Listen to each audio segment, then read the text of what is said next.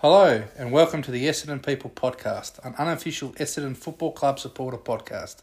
Hosted by Brendan and Mark, Essendon People is a podcast for those who live and breathe Aussie rules and the Mighty Bombers. From the casual fan to the hardcore supporter, if you have the red and black in your heart, then Essendon People is the podcast for you. Thank you for joining us. Let's, start, the pod.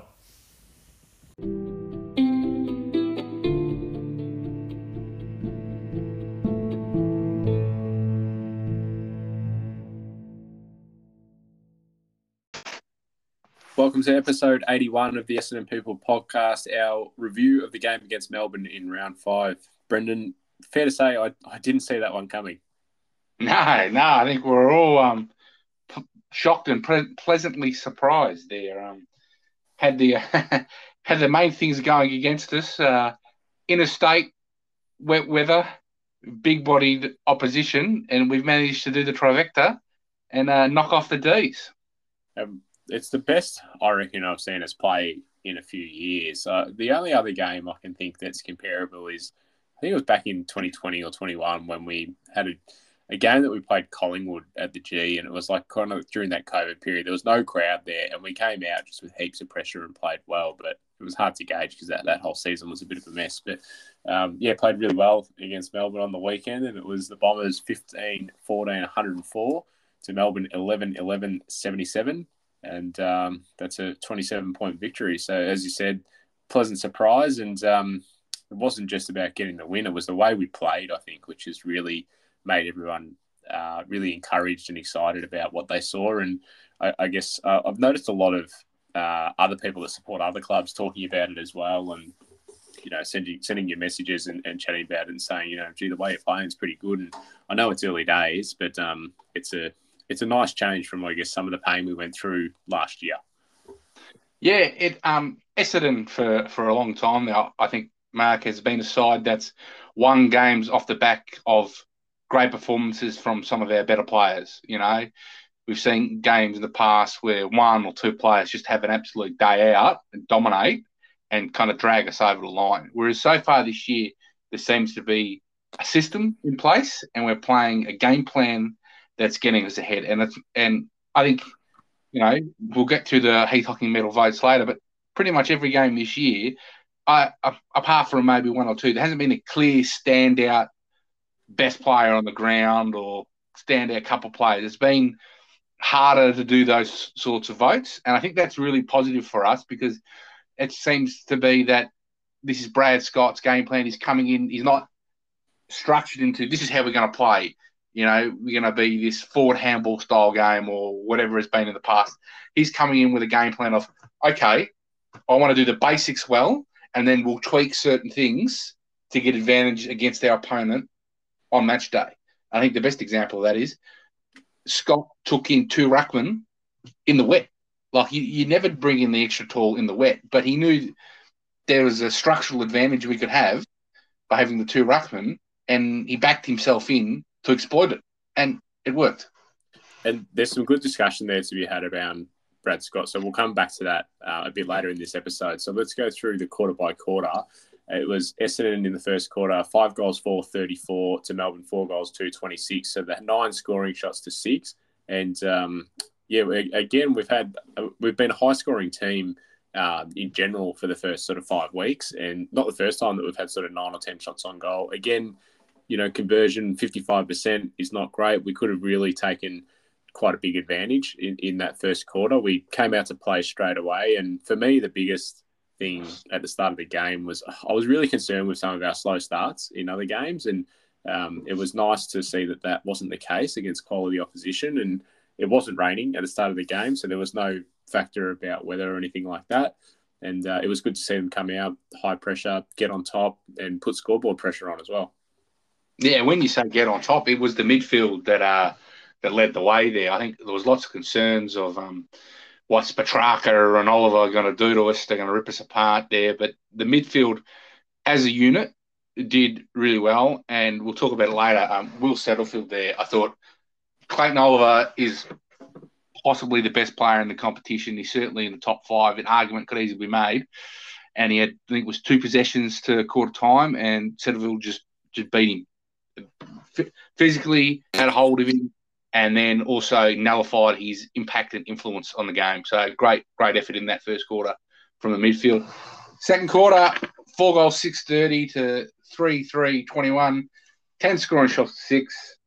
Um, so again, won that quarter by nine points and leading at half time by 17.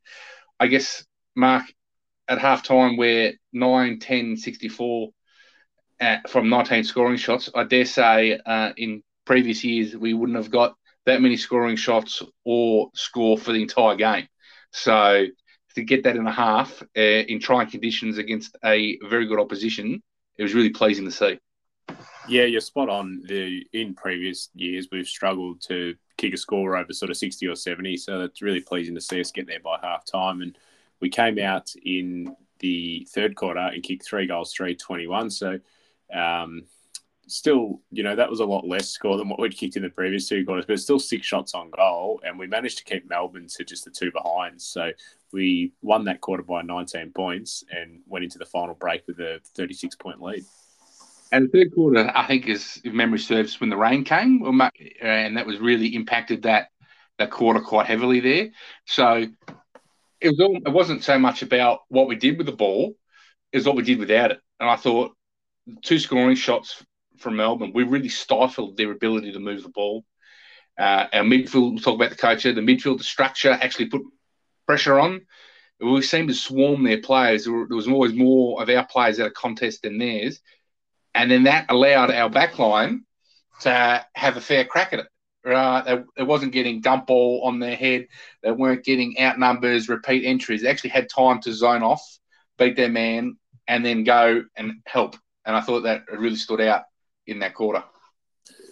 In the final quarter, we kicked three goals, one 19 to their four goals, four 28. So they had the eight scoring shots in that final quarter. Um, thankfully they went at 50% and we went at 75% so there was only a, a, differential of nine points they they clawed back nine points but still lost the game by 27 so we led at one point in the final quarter by 42 points at, at peak which is a, a, handy lead against a side that's pretty good and um, i guess that last quarter you would think if they've kicked four goals for you know and we've won by less than five goals they've had the eight shots on goal that there'd be a lot of pressure on us in the last quarter. And although they played probably better than us in that last quarter, I never really felt.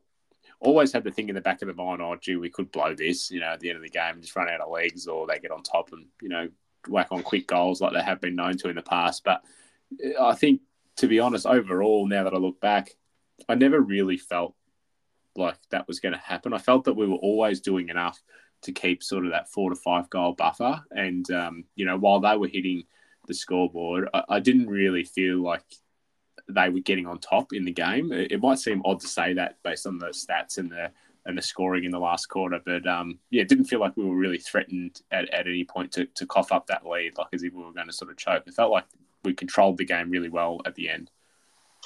Yeah, I, I agree. And Melbourne are a good side, so the, the run was always going to come from them. And I think we may, might have tired a little bit.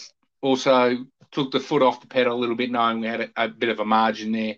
So that's something that the coaching group will have to work through going forward there because taking the foot off a little bit against the good side, you see they got back into the game. And I think by that stage, the conditions and everything, it just made the margin too big to overcome. But, you know, in a perfect sunny day at the MCG, that's not going to be the case. And, you know, think about a couple of years ago, where we were in a similar position in a Dreamtime game over in the West against Richmond. And with 10 minutes to go, we thought, oh, we've got this wrapped. And then they just, in the space of three minutes, kicked seven goals and just ran over the top of us. So they're the learnings that we're going to have to continue to improve. Uh, and, you know, lots of talk about this last quarter's when Oliver's got all these possessions. But as I said earlier, uh, ineffectual, didn't like he had a lot of the ball, but what did he do with it? You know, so I think that was um, really good to see that we have have an impact on the opposition's best player.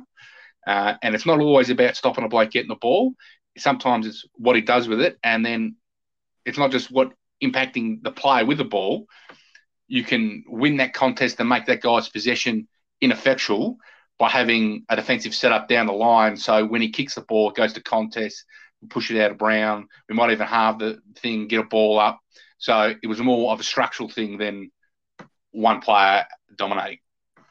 We'll just go through some stats now. I guess we were without without going through all the figures, we were marginally up in contested possession, uncontested possession, effective disposal, defo- disposal efficiency, marks.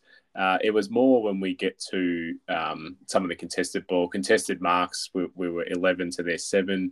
Marks inside fifty, we were fifteen to their nine. Tackles was a huge one for me. We were seventy one the, to their 55. I think that's the highest number I've seen from us in recent times. I don't know. We've we've called for sort of that, you know, around that 80 odd tackles a game, and, and we're nearly nearly at that on the weekend.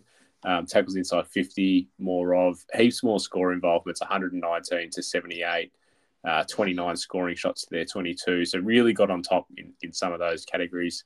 Um, conversion still just a touch over 50%, so work to do there. But if you're having a lot of shots on goal, that somewhat takes the pressure uh, off your conversion.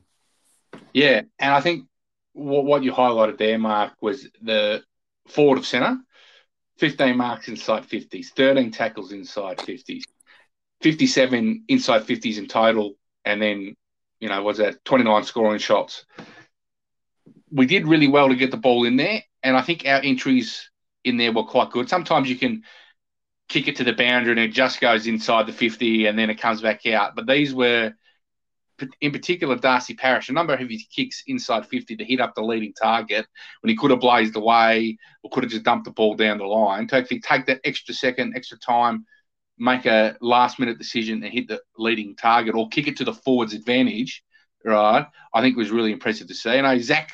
Zach Merrett has done that for a, a, a number of years, but the, have Darcy start to bring that into his game, I thought was was really good. And I think the key thing is is that you don't have to have the perfect kick inside 50 to the leading forward who takes the mark uncontested. Sometimes you just got to kick it in a scrappy way, but you've got to put it to the forward's advantage and give them the best chance that when they hit that pack, they can either bring it to the ground or get their hands to it and we can do something afterwards.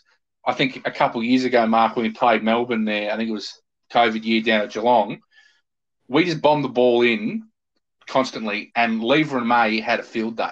They just marked absolutely everything, and they didn't have to work that hard because the ball was actually kicked to their advantage as opposed to our advantage. So these improvements, it's really pleasing to see. Let's go through the good, bad, and ugly now. So, in the good, we sort of covered already about starting the game well, and I, I think just want to quickly highlight again that that wasn't something that we had done well in the first few games this year, and it was nice to see that we rectified a trend that we were having there that wasn't wasn't a, a positive one.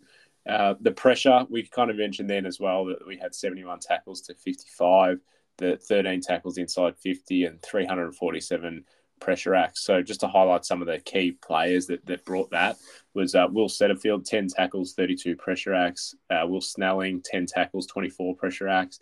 Zach Merrett, seven tackles and 28 pressure acts. And Jye Caldwell with the six tackles and 27 pressure acts. So uh, really good team effort. And um, the pressure was evident just by the eye. Forget the stats, just by the eye watching the game on TV. It was pretty obvious to see.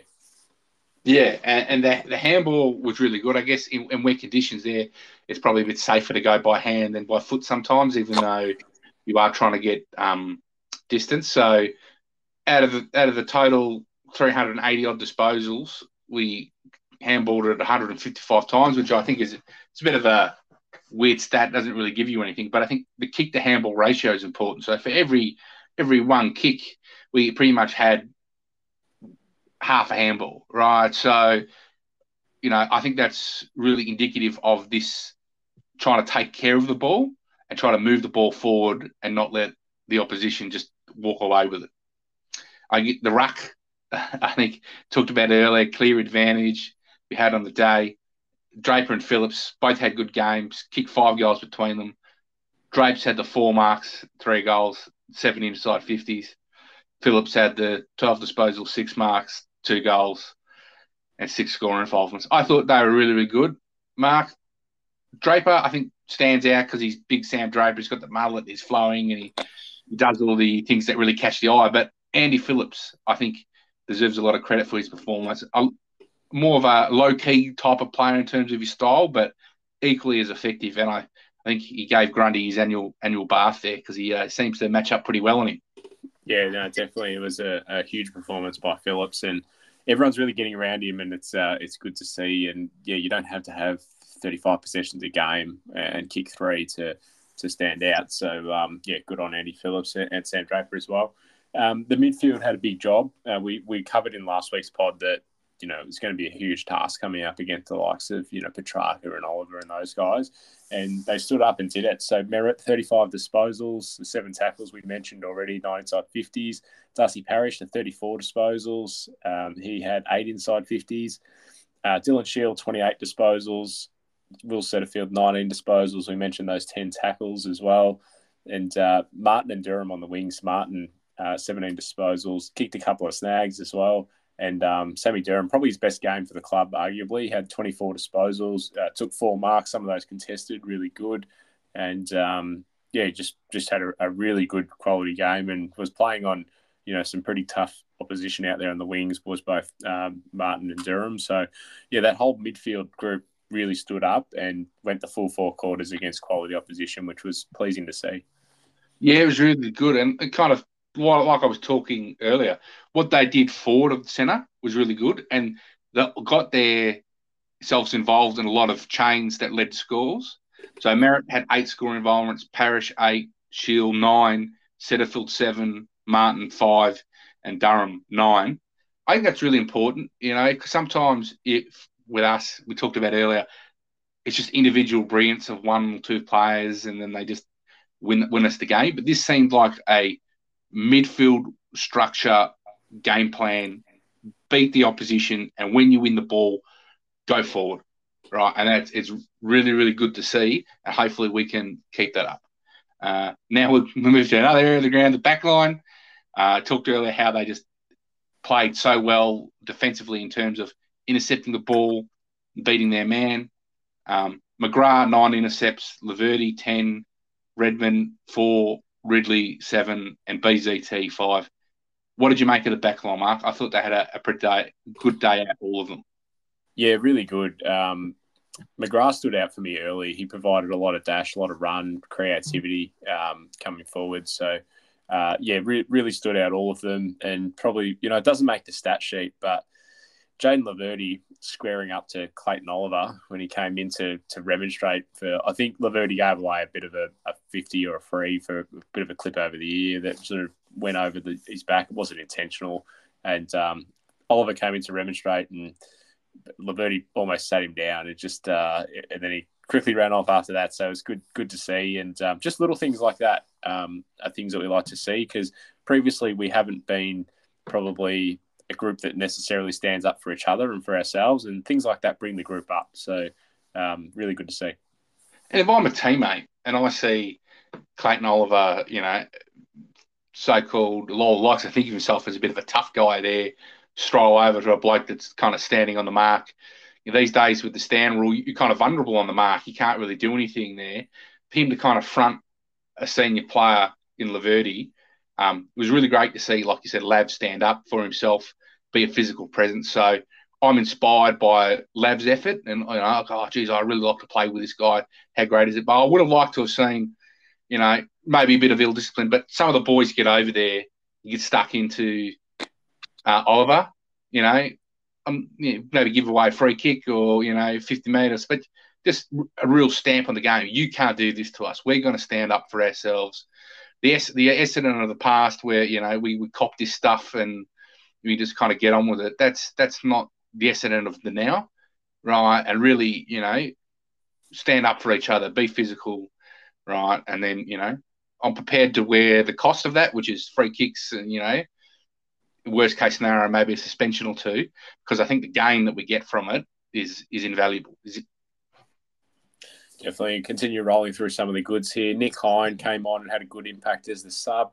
Um, Harry Jones unfortunately had to go off with what seems like an ankle injury. Nick Hind came back, uh, came on, immediate impact, seven disposals, two marks, two goals, goals at pretty critical times um, as well that really helped settle us, and also goals at times that really helped lift the group and give that belief and give that excitement that hey, we're about to win this game and and um, cull a bit of a giant here. So uh, props to Nick Hind. Dyson Heppell, wanted to highlight him again. He went at 100% efficiency last week and he backed it up this week at 93% efficiency, 16 disposals, seven marks, four tackles, three rebound 50s, and five intercepts. Had some really crucial moments.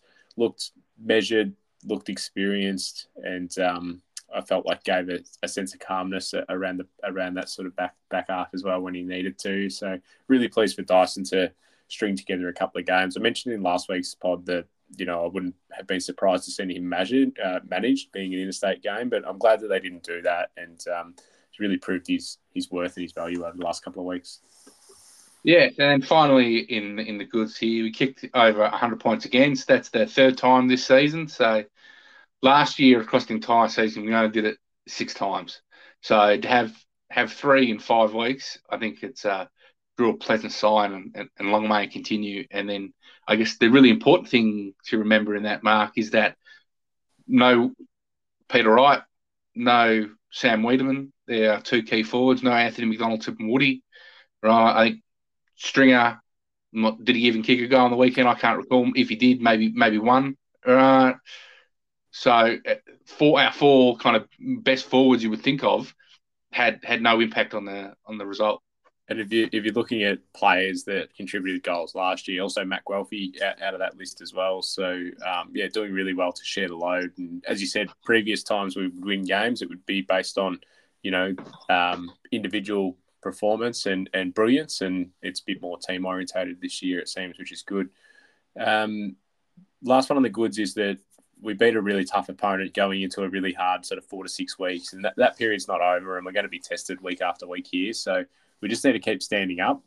For me, a pass is not if we win every week. That's still not, you know, I still think it was quite good to get the win, but that's certainly not what I'm expecting every week if I'm realistic. And um, yeah, we just need to get through this next month and prove that we belong and keep improving, I, I guess, is, is the message. So We'll move on to the bad. The game generally just felt over umpired. We don't like to highlight the umpires on this podcast, but there was a lot of whistles going off. 42 free kicks paid for the game. I think last week there was only 17 for the entire game. This game, granted, was a little bit wet, so you know maybe that contributes. Um, maybe something the AFL needs to look at. Having the four umpires on the ground just seems like there's times where there's maybe confusion. One person calls it, uh, the umpire that's closer doesn't. Um, just a little bugbear, I guess. There there wasn't a hell of a lot to put in the bad, so um, it, that's probably a, a positive in some respects. But yeah, just little bit whistle happy at times, which detracts from the viewing pleasure.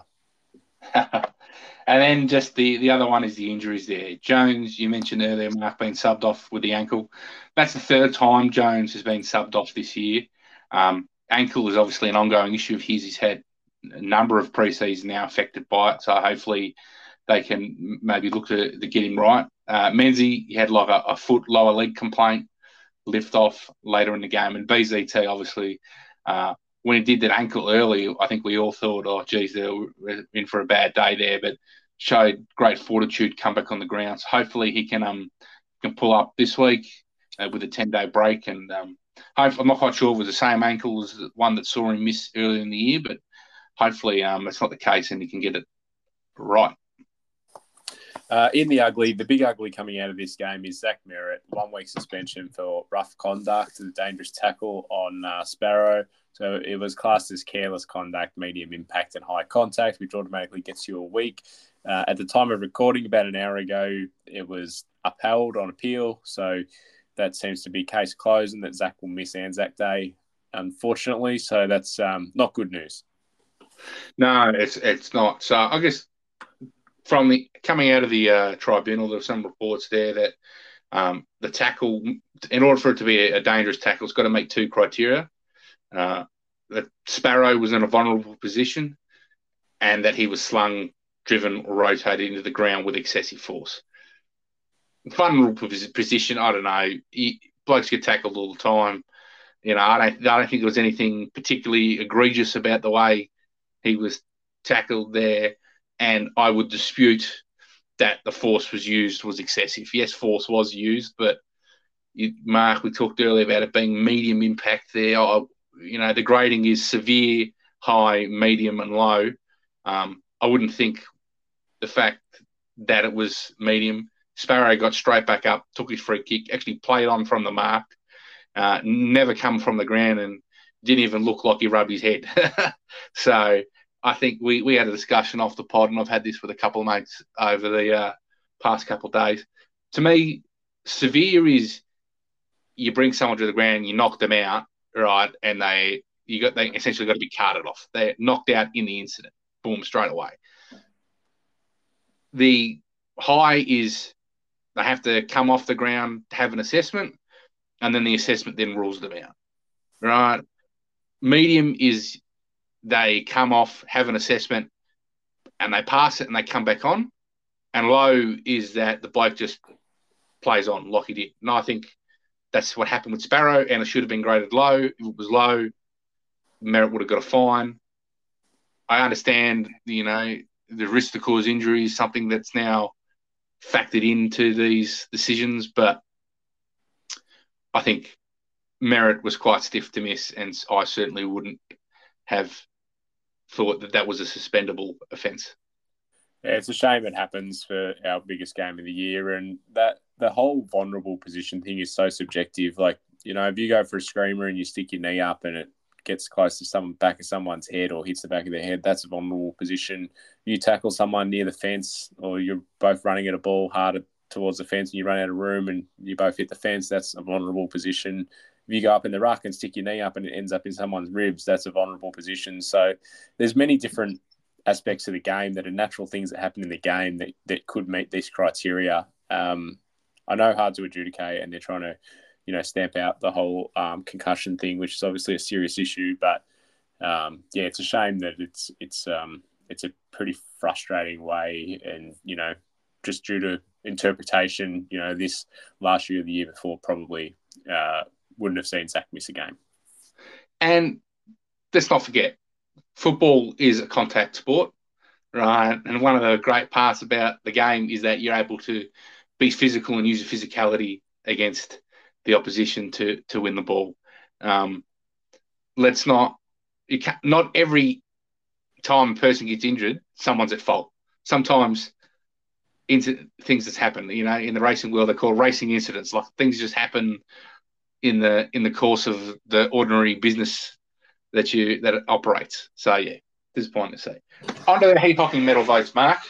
Um, very very hard to give five votes this week. I think we could probably could have given fifteen. Uh, such was the performance. Uh, I'll start this week. I gave my five votes to Will Setterfield. I thought he was fantastic. Four, four votes to Jayden Laverde, three to Sam Durham, two to Sam Draper, and one to Zach Merrett. My apology is Andy Phillips. My apology list is very long, so I won't go through it. but I gave my five votes to Sam Draper, four votes to Sam Durham, three votes to Will Setterfield, two votes to Andy McGrath, and my one vote to Andy Phillips.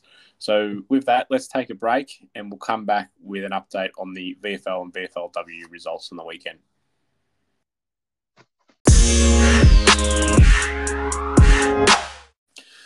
So, Brendan, on to the VFL results first. Uh, round four, Essendon versus Casey. It was a loss in this one. Casey getting the job done by 40 points over us. So it was Essendon 5 goals, 12 42 to Casey 12 goals, 10 82. Um, first half seemed pretty close. It was sort of a goal or two the difference away. But uh, to be honest, watching the game, we are always probably you know, struggling a little bit to be at their level. I think they had the us pretty early and just maintained that. And then we sort of struggled to hold on in the second half and it, and it blew out a little bit. And, and the margin ended up at that 40 points that you see. So, um, stats wise, we actually had a, a, lot more kicks than them. Uh, probably wasn't the day for kicking because it was pretty wet and uh, miserable conditions. And um, yeah, they managed to, to get on top of us. We had more tackles, which was pleasing. Uh, hit outs, we went really well with the hit outs. We'll get to Nick Bryan in a second. Um, inside 50s was pretty even. We just weren't able to take our chances. So um, we'll roll through some of the AFL listed players now, of which we had 10. Ben Hobbs was probably the pick of the bunch. He had 30 disposals, uh, six marks and a tackle, played in the guts all day.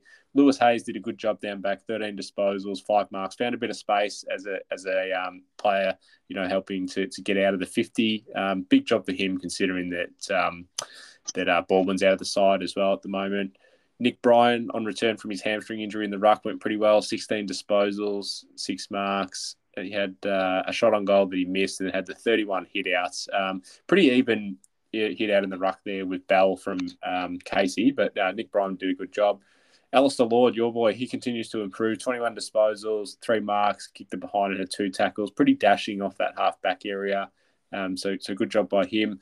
Rhett Montgomery, sort of player who you don't notice a hell of a lot until you actually look for him, and then all of a sudden you realise that he's had 22 disposals, taken five marks, and um, provides a bit of creativity uh, off the back line there. So, um, yeah, another good another good game from Rhett.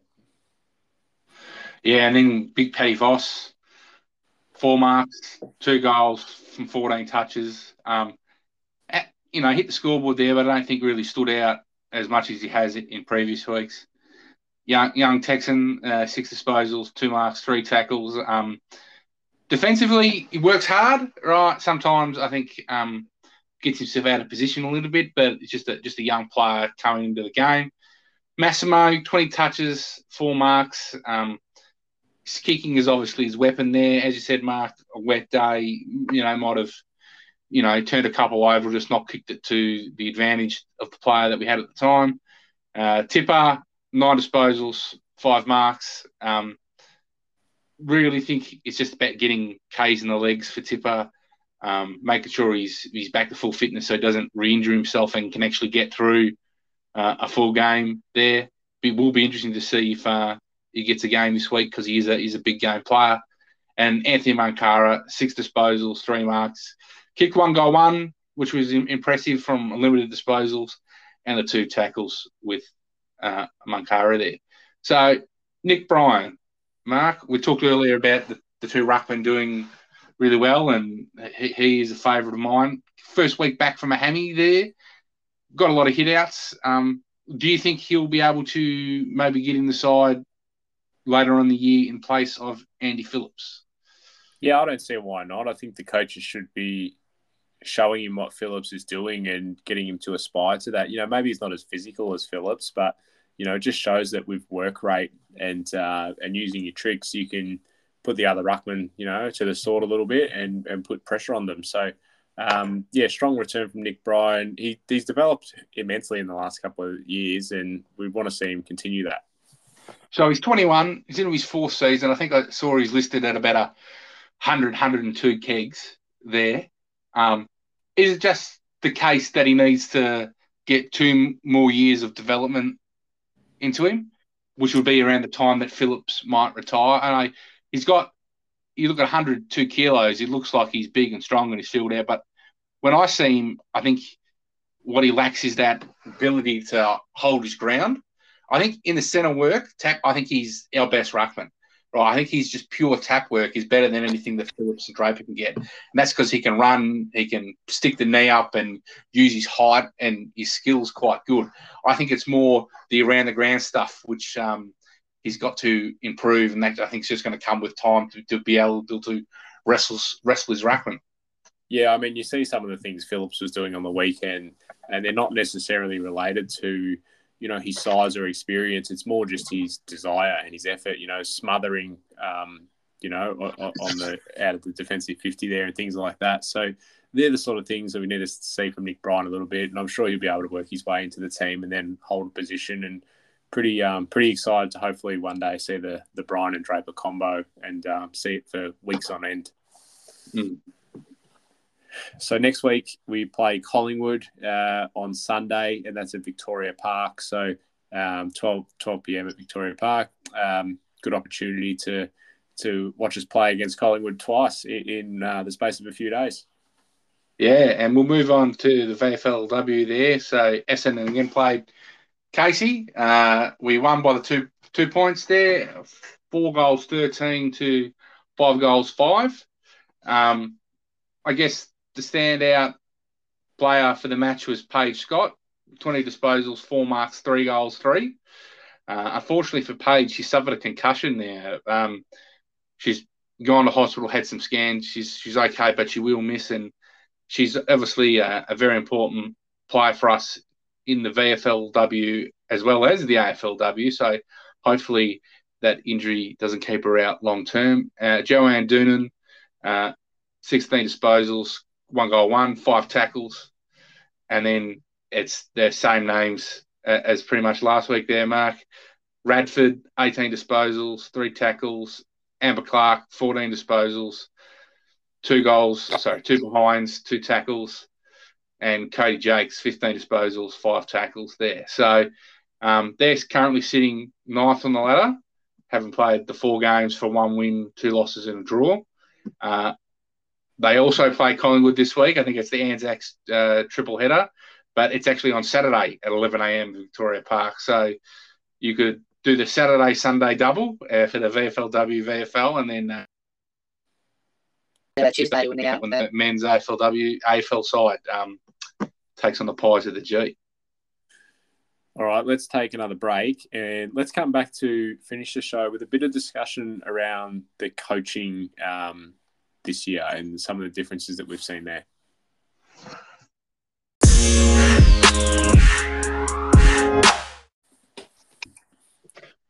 So, Brendan, we're going to round out the show with a bit of discussion around the coaching um, situation and improvements, I guess, this year.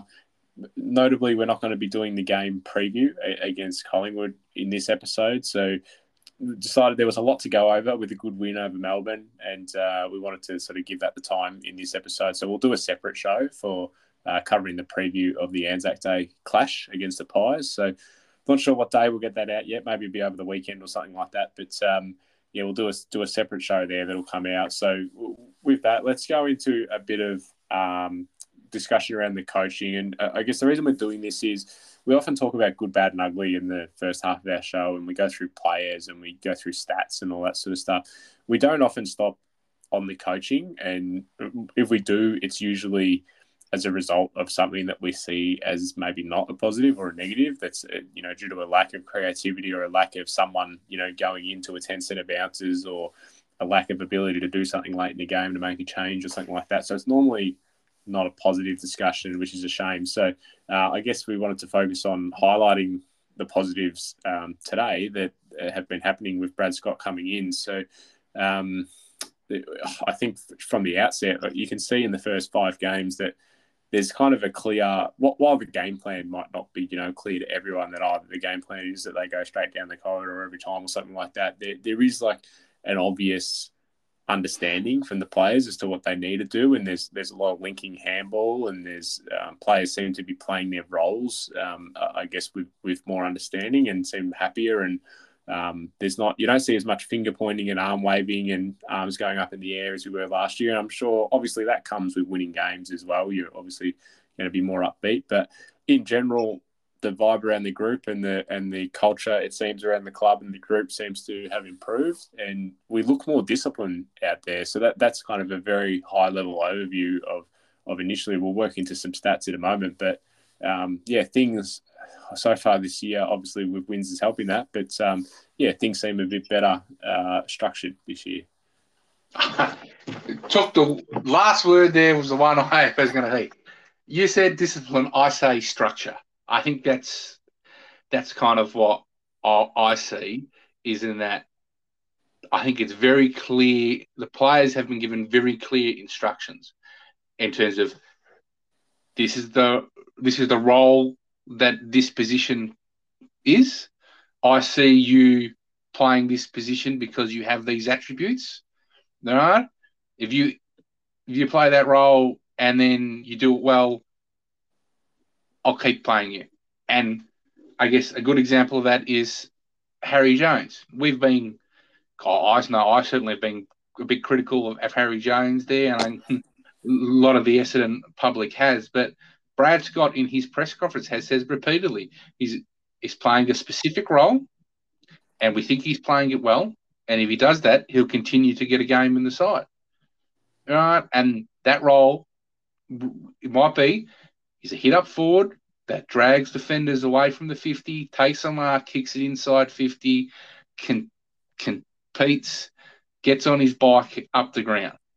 Now, you know, you could argue that you know, let's put play Paddy Voss like I have. He's kicking bags. We want you know that's the whole game, kick scores. But it seems like Scott is quite happy with the role he's doing. He's he's picking him. So if that's the case, all the more power to to Scott and to Jones. But I think what I've noticed, and I talked, I kind of talked about a little bit earlier, Mark, is the midfield.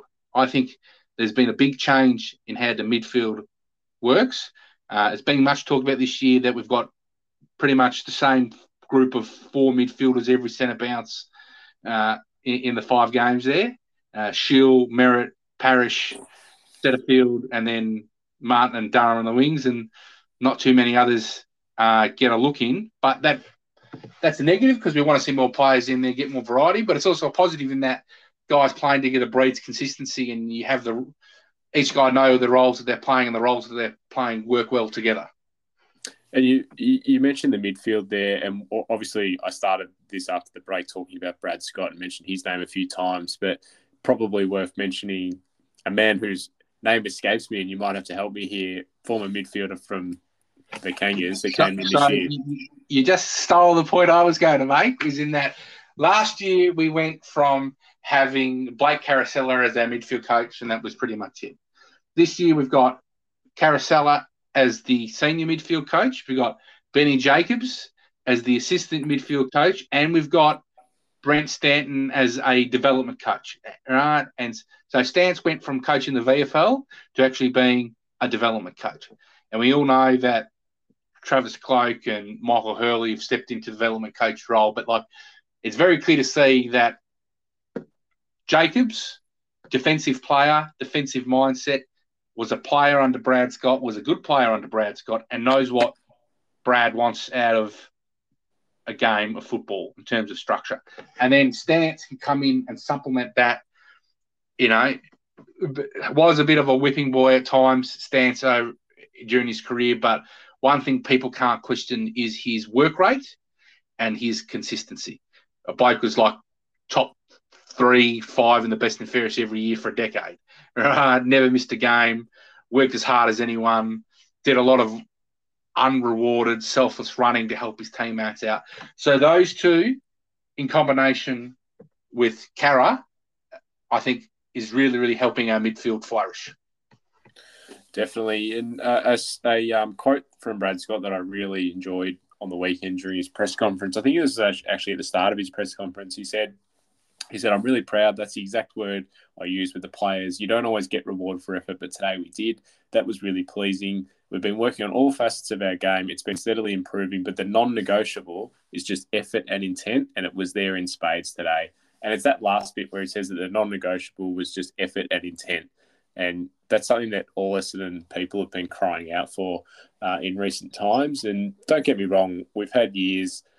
2021, we played well. We snuck into the finals. We, we got done in the finals, but we, we had a pretty good year. I think for the most part, uh, people enjoyed that year. So um, it's not as if you know things were all bad under under previous um, management and things, but uh, I think it's it's pleasing to see that there's some very simple things like effort and intent that are being communicated from the coach down to the players and and it's it's easy to see them on the field now as supporters that those things are actually getting delivered by the players. And the perfect example of that is points conceded per game we'll get into some stats now last year i think we every single Essendon person bemoaned the fact that it was like a game of checkers at time the opposition would just kick the ball from one to one and it would go over the top and they'd score a goal in about 10 seconds after five possessions. And then I guess the the, the best example of Cat, Cat was the was the Collingwood game last year when Jamie Elliott kicked that goal after the siren there. It just went from fullback over the top of a group of players, straight to a Collingwood player, again another kick, and then hit Elliott. But that's changed this year. So last year we we conceded 94.9 points against per game, which ranked us 16th in the competition. So far this year, we're conceding 77.8, which ranks us third in the competition. So a drastic improvement. And, you know, what's that? Three goals difference. You know, I, think that's I think it's massive improvement out of one preseason. Yeah, that's huge. And then that that prompted us also to look up what our points for were a game as well. And that that I guess that what you've just highlighted is the defensive effort, and this is going to be more the offensive. So points for in 2022 compared to 2023, interestingly, are nearly a mirror image of the points against. So points for in 2022 was 78.95, so call it 79 points that we'd score a game. And points for in 2023, off obviously a smaller sample size at the moment, but so far 99.6, so just shy of 100 points a game. Um, I'm not sure how they rank in terms of in, in the competition, or you do, so you go. Yeah. So they rank fourth in the competition for points per game, and that's on the back of being third in inside 50s per game and fifth in goal assists. So doing really, really well. Like we're talking kind of this week, we talked earlier, it's a microcosm of the season. Forward of centre, getting the ball inside 50, and then once we're inside 50, hitting the scoreboard. Uh, it's been it's been really pleasing. And you mentioned inside 50 there, and I, I, guess, you know, we had Peter Wright had a breakout year last year and played really well. You know, Jake Stringer at times chimed in and, and, and that, but, uh, and people like Matt Guelfi played good cameos as well. But outside of that, there really wasn't a lot. And I, I guess what's frustrated Essendon fans for a number of years is, you know, bombing the ball long, not to advantage and things like that. Goals per inside 50 percentage now, we are now ranked number five in the competition this year so far. Last year we were 13th. So uh, I guess making the most of, of the inside 50 opportunities we get. And then time in our forward half differential this year ranked number four. Last year ranked number 13. Inside 50 differential this year number six. Last year number 13. So um, as you can see, I guess being more efficient with the ball that we do get inside 50 and keeping it in there. And that's things like, you know, we go through every week the tackle numbers inside 50 and things like that that we highlight to, to, to see where we're at with pressure. Um, and those things are starting to now show in those rankings. Yeah, it's really pleasant to see the improvement in that in those key areas, and it's also not uh, not a pat ourselves on the back there, Mark, but um, we've been highlighting these things for 81 episodes consistently. And I think they, they these were the things where the bugbear of ours for for many years and was almost kind of a bit of a driving thing about the podcast. How do we players change, coaches change, you know, structures change, everything changed, but the same issues that we have seem to repeat themselves year after year after year, right? And by no means is Brad Scott coming in and five weeks being the change of all that, but it's pleasant to see that the the improvement validates the things that you or I were looking at, and I'm sure we're not alone. I'm sure if people have taken the time to listen to this podcast, they've uh, pretty invested in the Bombers and have been for a long time there, and have seen those things themselves. So um, it is pleasing to see that you know we're not just going mad. Speaking of things that we've highlighted on the podcast over the journey, now there's no stat here for red time goals, and I know that it still happens because it happened on the weekend. I think the first two quarters we conceded scores or, or opportunities at goals at the end of the first and second quarter. But I feel like it's happening less, which is maybe an indication of the, the general defensive pressure that this is completely off the cuff. There's no statistic for this. I wish there was because I, I feel like over the years our comments would have been justified. But uh, yeah, I do, in general, in all seriousness, I found that we've probably spoken about it less this year than we have in previous years. And hopefully that's a trend that continues, which is probably only an indication of, you know, defensive efforts and, you know, just general game awareness as well.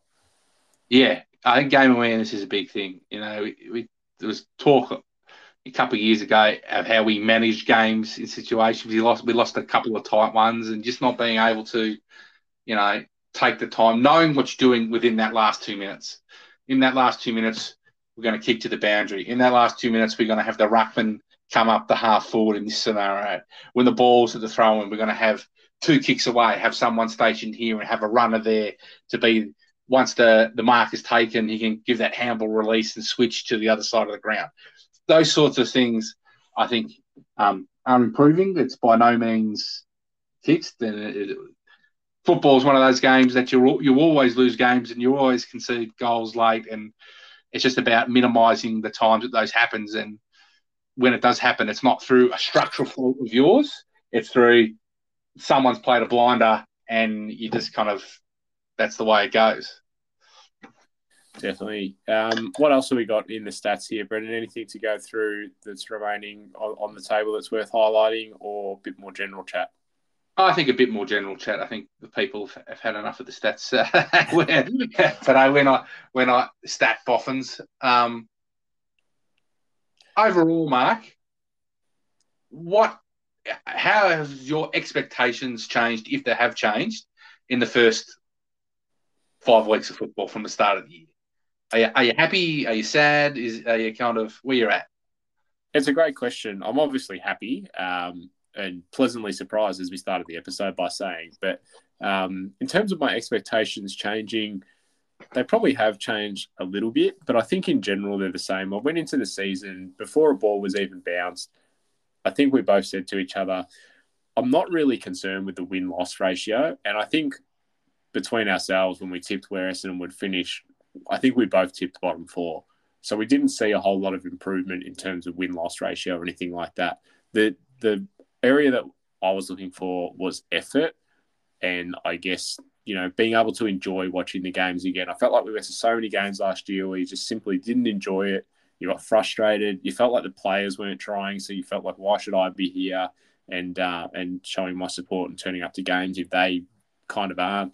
Um, I haven't felt that this year. Obviously, that helps with wins. That you know, always going to feel good. But um, you know, I think even even if over the next four weeks we've got a really hard run, if we lose all four of those games or next five games, whatever it is, I won't be disappointed so long as we go down swinging and we go down fighting. And even if we lose by five goals, I don't want to see us blown out, but even if we lose by you know five goals or something like that, as long as we go down swinging similar to what we did against the Saints. We fought our way back into it after a poor start. Then we kind of, you know, got blown out a little bit in the end. But I'd say that we kind of had a crack, which is good, which is something that we didn't see last year. So I think for me, the expectation this year was simply to have a crack. And I think so far we've done that in all five games. And if we lose the next five, it'll still be a pass for me as long as we don't get blown away and we have a crack. So speaking of the next five weeks, obviously Collingwood this week, Anzac Day. Then we got the Cats, uh, Port Adelaide over there, Brisbane over there, and then uh, Dreamtime at the G, the Tigers. So five tough games, as you said. I think the travel, the two interstate travel back to back, I think makes those tougher, especially the um the tr- travel to Brisbane after going to Adelaide. Um, but having said that, I don't think they're unwinnable. Collingwood top four side, so are we. They're in good form. But you know, if if we, I think I wouldn't expect us to get blown out, or at least I, I hope we don't get blown out. Cats uh, not going as well this year as last year, and might be an opportunity for a bit of retribution for round one last year, to, and that'll be a good marker to say this is the reigning premier, twelve and a bit months on. How have we improved? Port Adelaide over there. Um, obviously a much tougher side at home than away. Uh, Port and Ken Hinkley under a bit of pressure there. Um, not playing as good a football as probably as they'd hoped, but they've had a pretty tough start to the year there, and they've got some good young players. So uh, interesting. Brisbane, slow start to the year, but they were my premiership pick at the start of the year, and I think after flogging North on the weekend, they'll um, get back into good form. And then the Tigers, uh, I think that's probably our best chance in a long time to maybe get a win on on Dreamtime there, uh, with the injuries that they're currently suffering and, and their form. So um, yeah, I think it's a real chance. Now, Mark, second question: Do we start moving towards removing the lid? Are finals a possibility? We've won. We've won four games. Now, I'm being deliberately provocative, everyone listening at home. We've won four games and we've still got double ups against North Melbourne and West Coast. So four games. So two against West Coast, two against North. That if we win those games, and those two being two of the three worst teams in the competition, along with uh, Sam Mitchell's Hawthorn, uh, that'll get us to eight wins. Is do we want more? Well, obviously, we like more than that, but do you think we could get between eight and twelve. Twelve probably gets us in the finals. It's still a long way to go for that. At round five, yeah. so the, to answer your first question, the lid for me is still firmly placed on. and I think I'm happy to do that from a uh, conservative approach to save a bit of face uh, if anyone listens to this back at some stage. But um, yeah, no, I think realistically, we've had we've won the games early in the year that we expected to win, and now we've won one that we weren't expected to win. Now we go into a phase where we're really going to see over the next month, five weeks, as you said, that uh, of what where we are at. And as you said, there's no reason why we can't win some of those games. Um, just shows on the weekend that you're a chance in every game if you go out to play. So, um, yeah, I think can we win between eight and twelve games? Yeah, we can. We've already won four, so like you said, we've got some sides in there again that we should be beating, and and if that's the improvement this year that we beat the sides that are around us, then yeah, that probably does get us around that sort of eight games mark, and probably puts you in that horrible position on the ladder where you finish somewhere between ninth and twelfth. But does that matter? As long as we're improving, yeah, we lose a bit of a you know draft ranking there, but um, if if you're improving and the general you know momentum that you're gaining is good, then that's not such a bad thing. So I guess if I was to ask you a question now, hypothetically, if if you could see the future and the scenario is that we make finals, but we get a tough opponent interstate and we, you know, are likely that it's going to be pretty challenging. There's a chance that we get blown away by 10 plus goals again, as we have in previous elimination finals. Or as we went through, we maybe win that eight games mark. We finish roughly around, you know, 11th, 12th, something like that. And it's a bit of a bit of a so-so finish. What do you think is better for the development of the group? The excitement of making finals and showing that we are in the top half of the competition and that we and that we maybe do belong, although we, you know, possibly get blown away, or do you think the progression and building on that momentum into the next year to say, hey, let's go a step further? Because previously making the finals and getting smashed has been maybe a bit mentally damaging for us. So what? Obviously hard to answer, but what what, what do you see as the way up? What's what's kind of you know the the outcome that probably sets us up better long term? I, again, I think I'll take a leaf out of your book. We're getting way ahead of ourselves at round five after after four wins, uh, but my gut reaction was initially don't make finals because the scarring that'll do us like it's done in previous years. Right? It's better to just have a bit more of a slow build, and I probably still agree with that. But what I what I will say is that I think we get caught up too much in the how long has it been since we've won a final, and, and I'm as guilty as anyone on that. Right? But what I think is a bigger problem is the fact that we go from seventh to eighth, and then the next year we're 16th and then we work up in there, and then we go from to seventh to eighth, and then we're sixteenth. It's like a, a four year cycle every time. One in four, we make a final, and then we get smashed, and then it, it knocks the stuffing out of us for the next three years till we work back up to that place, and it happens again and again and again. I think, as much as I'd like to win a final and we don't want to lose, what I would like to see us, if we did make finals and lose, I'd be more interested in seeing if we can get back to finals the next year, right? And even if we lose two years in a row in finals, it's an improvement by the fact that we've got to finals two years in a row. And the, the lessons that you learn from making finals and working over 22 weeks to put yourself in a position, I think is really valuable. You go back to the Tigers in like, like 2013, 14, 15, whatever it was. Like they made finals three times in a row, got knocked out the first week. I think one of those years was their famous the the trip to Adelaide where Cotchin kicked against the wind and they got pumped by Port, right? But the thing is, they got to the same spot every year, and they were coming. They were a basket case before that, and just the act of working through 22 weeks and getting to finals and then repeating the next year and getting to finals and getting to finals.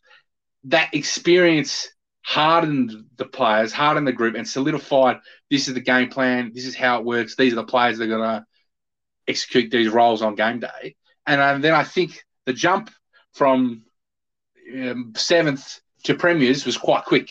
Right now, I'm not saying it's going to happen in our case, and the Tigers have had some some pretty good players there, but who who knows? Like there could be players in our list that that in 15 years' time we're talking like those players, like Reid and Cox. You know, Reid could be you know the next Alex Rance. Or, uh, we just don't know that.